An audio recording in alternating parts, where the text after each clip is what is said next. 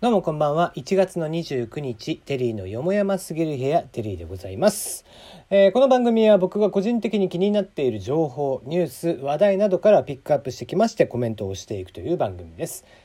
えー、質問箱ナナミュージック、えー、はあ質問箱じゃないな。マシュマロに変えたんだよ。そうそうマシュマロに変えたの、えー、その話はちょっと後でしましょうね、えー、マシュマロと、えー、ナナミュージックに関しましてはツイッターに載せてますのでご確認ください。ということで。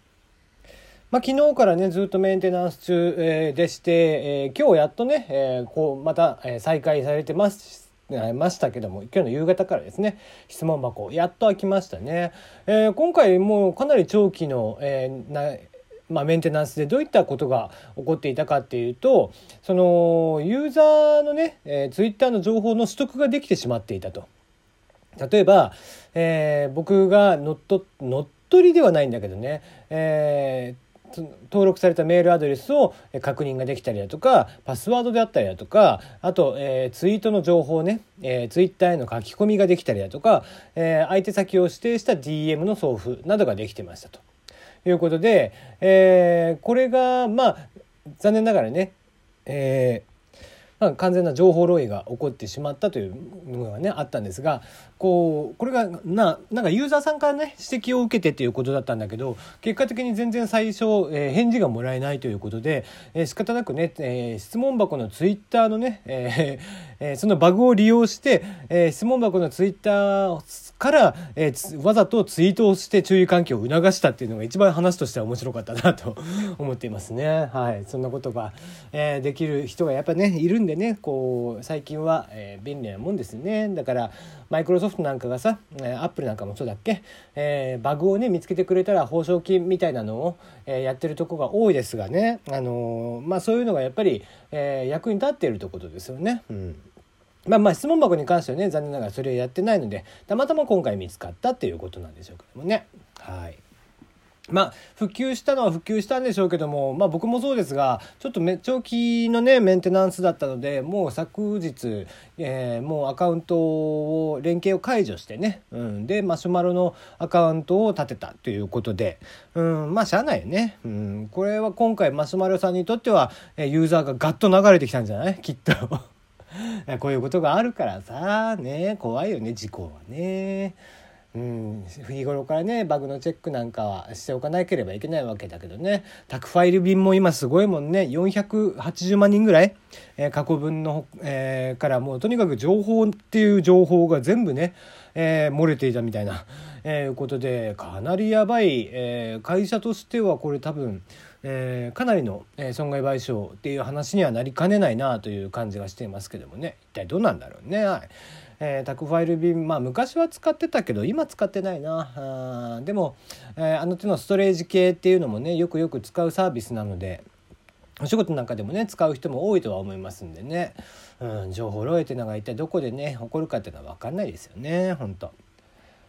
はいえー、そうそう。あの最近ねちょっと思ったんだけどあの地上波のラジオもさえー、もうちょっとなんだろう DJCD、えー、ラジオ CD ねいわゆる。出せばいいのにね、うん、結構さ、えー、温泉さんであったりだとかあと、えー、響さんか。ね、えー、まあアニメ系のね、えー、こう番組えー、ネットラジオでねアニメ系のネットラジオをやっている、えー、ところは割とラジオ DJ、えー、CD DJCD ね、うん、出したりとかするんだけど、まあ、DJCD って何かっていうとラジオの、えー、トーク部分とかを切り出した CD のことをラジオ CD と言ったり DJCD って呼ぶんだけど。そういったねものってまあラジオそのものもさ今までのその音声をただただだだらだら流すというよりは、まあ、その番組自体もねコンテンツとしてパッケージ化して売ればいいとは思うんでねだって例えばさ、えー、いろんな人気なねラジオ番組があるわけで何回聞いても面白い話みたいなのがあるじゃん。うんあのテレビも同じじゃんねやっぱりその、えー、DVD なりが番組として発売されたりとかするでしょ？そんなのと同じでさ、えー、まして聞くだけだからこうねながら作業でもいいわけだし。うん、だから別にラジオ D、CD っていうのももっとね、あのー、各テレビ局も出したらいいのになって、えー、今日ふと思ったところでしたね。うんはい、えー、次の話題ですね、えー、人はなぜボタンを押すという行為をやめられないのか？ということですね。ね、そこ、えー、なぜ人はボタンを押すのか？そこにボタンがあるからっていう感じだと思ってたんだけどどうやらこれってちょっと違うだけでボタンを押すということは人間の、えー、精神衛生上非常にいいんですって。えー、なぜかっていうとボタンを押すという行為に関しては認知制御として働いてストレスの軽減あと幸福感を増すんだって。で、えー、よくさ日本のエレベーターはその乗ってる人が閉まるボタンをね押しているとかって海外では押さないのにみたいなことをよく言われるけどどうやらアメリカでもちゃんとあるんだって。えー、海外でもあるらしいんだよね。で案の定やっぱり押されるんだってそれって。まあ、ただ、えー、アメリカの場合にはほとんどのエレベーターでは稼働しないようにボタンがなっているということなんだけど、まあ、でもやっぱり押す人はいるんだって。で押して仮にその場で閉まらなかったとしても押したっていう達成感とこうあとえ、感覚だよね、えー、触覚に近いところですね、えー、指の感覚、えー、であったりだとかっていうところで幸福感が増すっていうことで精神衛生上非常にいいということなんだよね。だからボタンはねできるだけ押していこうかなと今度からね。だからね無限ボタンみたいなのもあるじゃん。ねえー、そういうのもあったりしますけどもああいうのもストレス発散にはいいんだってさーっていうことね。うん、じゃあ次。冷蔵庫シェアリング4次元フリーザが東京23区でサービス開始です。えー、4次元スペース、えー、という、えー、冷蔵庫をシェアしましょうというなんとも面白いサービスが えー、出てきましたね。えー、これは、えー冷蔵冷凍を提供するホスト店舗とそれを利用したい店舗。まあ、お店側ですね、まあ、例えば個人商店とかになるのかな？飲食店とか、えー、そういったところが、えーまあ、受付登録をしていってマッチングしたらある程度の一定数あってそこがちゃんと採算が取れるよってしたらサービスを開始していくっていう流れでやっていくそうなんだけどね。うん。なんか面白いこと考えますね。えー、自店舗の徒歩圏内につき月額5,000円から冷蔵庫を持てるということでね。うんえー、現時点では個人の方は登録ができないということあと、えー、ドリアなど匂いのきついものについては対象外ということですね。えー、手数料20%を引いた額が、えー、指定の口座へ、えー、振り込まれると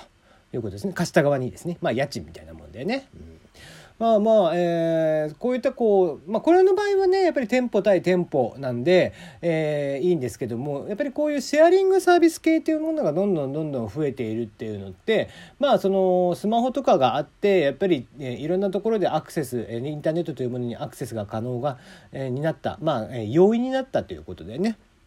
あとは、えーまあ、GPS もしっかり、えー、電子マネーとかも普及もしっかり、えー、情報系位置情報とかの、えー、管理もしっかりとかね、えー、そういったさまざまな恩恵っていうのがスマホが出てきてから生まれてきていてそういった結果このシェアリングサービスというのが伸びてきている、うん、まあいいことなのかなとは思うんですけどもね。ただシェアリングサービスってがこれだけ伸びてきているもう一つの理由は僕はそのなかなかやっぱり週年収が伸び伸びなかったりだとかしていてうん各まあこれはどの国でもそうなんだけどやっぱりお金というものをできるだけ使いたくない、えー、大きいものを買うとかっていうのも例えば家具のシェアリングとかもあったり、えーまあ、いろんなシェアリングがね最近はあったり自転車のシェアリングとかもあったりする車のシェアリングもありますよね。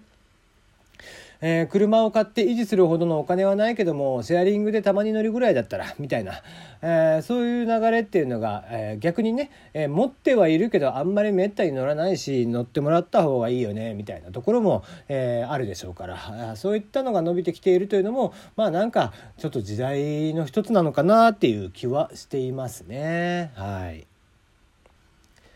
はい次。えー、コンドームの統計調査2009年12月だけ爆売れって。間違いの可能性をブロガーが指摘厚生省厚生労働省に聞きましたということで、えー、薬事工業生産動動態統計というものがあるそうで、えー、これは何かっていうと、えー、医療品等の生産量の調査だそうです。で不審な数字が見つかったのは、まあ、タイトルの通り2009年12月コンドームの生産量。えー、その年の1月から11月の国内出荷数が月平均2050万程度だったものが12月はなんと4億6375万個となっていたと。えーね、人口あたり、えー、1人よ4つぐらい使った？あ違うね、えー、男性が、まあ、まあざっくり半分として、えー、8個ぐらい使った計算になっちゃうのか。まあそれはそれですごいんだけどね。えー、まあクリスマスシーズンとか、えー、コンドーム需要が高いっていうのはあってそういったのもあるのかなと思ってやっぱり調べたんだけどにしても、えー、前年じゃあどうだったのかっていうと全然、え、そんなに割と、まあ、横ばいだったと。うん、むしろ、えー、10月11月よりはちょっと高いけど他の月よりは低めだったぐらいの感じらしくて、えー、残念ながらちょっとこれは指摘を、えー、しているとで、え、現在、え、厚生労働省でも確認をしますということみたいですね。はいまあ、こんな異例の数字が出てきているにもかかわらず異常値だっては思わないのかね。うん、だからまあなんか最近ねこうこの間も、えー、雇用統計あたりのところが改ざんとかっていう改ざんっていうかね、えー、間違っているという指摘が、えー、あってみたいなことがあったけども、うん、お役所、まあ、こういったものを一応出してはいるけども、うん、誰も見てないと思っているのかもはや打足で作っているのか何なのか。